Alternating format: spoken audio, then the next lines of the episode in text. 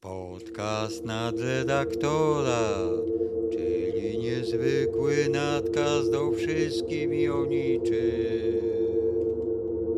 Odcinek ósmy. Łajka dostaje lajka.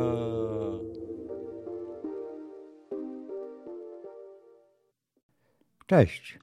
Oto kolejna audycja zwana przez młodzież nadcastem. Przeze mnie będzie uparcie zwana audycją. Słuchajcie, co u Was ciekawego słuchać, bo u mnie w zeszłym tygodniu zamęczałem y, moje otoczenie informacjami o najnowszej i największej misji ESY, czyli Europejskiej Agencji Kosmicznej.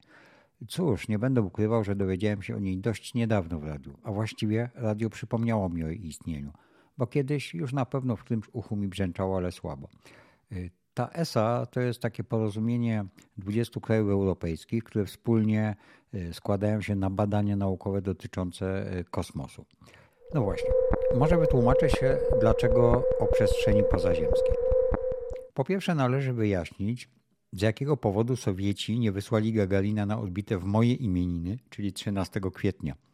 Zrobili to dzień wcześniej, ale za to dwa lata z hakiem po moim urodzeniu. Z hukiem? Nie, z hakiem.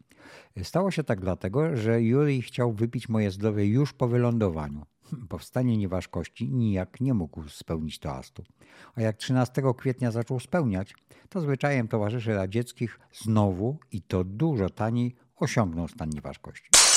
Po drugie, wiedzeni odruchem historycznej Solidarności rodzice nie wysłali mnie do rejonowej szkoły, jak Pan Bóg przykazał, przy ulicy Prusa, dawna Słoneczna, tylko do tysiąclatki imienia Jurija Gagarina. Obecnie patronem szkoły jest książę Józef Poniatowski, a na stronie internetowej szkoły, do której z ciekawości zaglądnąłem, nie wspomina się w zakładce historia o Juriju Gagarinie. Moim zdaniem niesłusznie, bo to trochę jakby wymazać ośmioletni pobyt w tej budzie mój i wielu innych uczennic i uczniów. No i teraz nie wiem, czy, czy to, co za chwilę powiem, nie powinno trafić na biurko pani kurator Nowak w celu weryfikacji. No to już nie będzie więcej politycznych wycieczek. Pamiętam, że przed szkołą stał wysmukły srebrny symbol rakiety. Jeszcze niedawno ukryty y, między krzewami był, ale chyba go zdemontowali. Pójdę sprawdzić. A nad wejściem widniała tablica upamiętniająca to wydarzenie.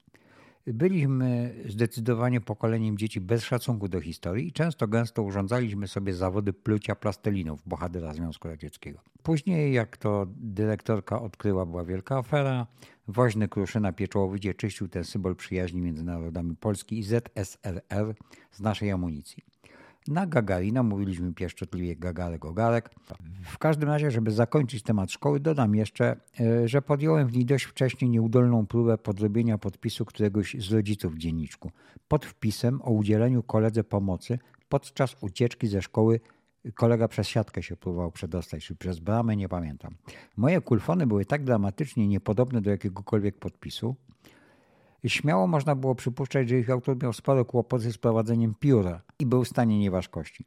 W każdym razie zostałem pouczony i przez rodziców, i przez nauczyciela, że fałszowanie podpisu jest o wiele cięższym przewinieniem niż współudział w organizowaniu wagarów. Zresztą kolejna próba, o święta naiwności, tym razem pomocy koledze w uniknięciu kontroli na wartowni podczas wychodzenia na przepustkę, mogła mieć dużo poważniejsze konsekwencje. Otóż kolega podchorąży obawiał się, że zostanie przyłapany na wynoszeniu w torbie cywilnych ciuchów, w które przebieraliśmy się zaraz po wyjściu z jednostki, w celu uniknięcia ścigania przez żandarmerię. Był to proceder nielegalny, na przepustkę należało udać się w mundurze i dopiero w domu wolno było wskoczyć w cywilki, czyli przebrać się w ubranie zwykłe. Dlatego ustaliliśmy, że kolega wyjdzie na miasto, a ja mu przez siatkę przerzucę trefną torbę z ciuchami. Kolega już wyszedł, była cisza po obiednie, ja się położyłem na wozie, czyli na łóżku i zostałem zawezwany przez y, dyżurnego na kompanii do oficera dyżurnego. Siedział y, czerwony jak burak y, kolega i pieklący się oficer. Jak się okazało, jakiś przechodzący obok jednostki trep, czyli oficer, zauważył zauważył tą czynność, y, przerzucanie torby przez siatkę i prawdopodobnie uznał to za, za działanie wymierzone w stabilność układu warszawskiego. Kolega został właśnie doprowadzony do oficera dyżurnego, a wzięty w krzyżowy ogień pytań, kolega, nie oficer, wskazał mnie jako wspólnika. Wtedy pamiętam oficerem dyżurnym był niejaki porucznik Robak, wyjątkowo wredny i nienawistny trep. Robak szczegółowo wypytywał nas o zawartość torby, po czym zagroził, że staniemy przed sądem wojskowym oskarżeni o szpiegostwo. Jak więc widzicie, ważny redaktor ustawicznie wchodził w konflikt z prawem na każdym etapie swojego życia. Yy, być może dlatego zainteresowałem się bliżej kosmosem, żeby z godnością oddalić się od spraw ziemskich.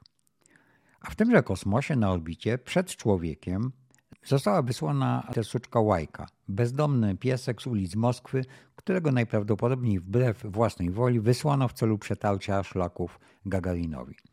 Łajka miała mniej więcej dwa lata, gdy zaopatrzono w one-way ticket, czyli w bilet w jedną stronę i w listopadzie 1957 roku, tym razem dwa lata niecałe przed moim narodzeniem, wsadzono na pokład Sputnika 2. Dlatego w symboliczny sposób uczcijmy dzielną łajkę maksymalną ilością e, lajków. Z Ganimedesa, największego znanego księżyca w Układzie Słonecznym, mówił do Was niezwykły nadredaktor, czyli kosmiczny Przemek. Do usłyszenia.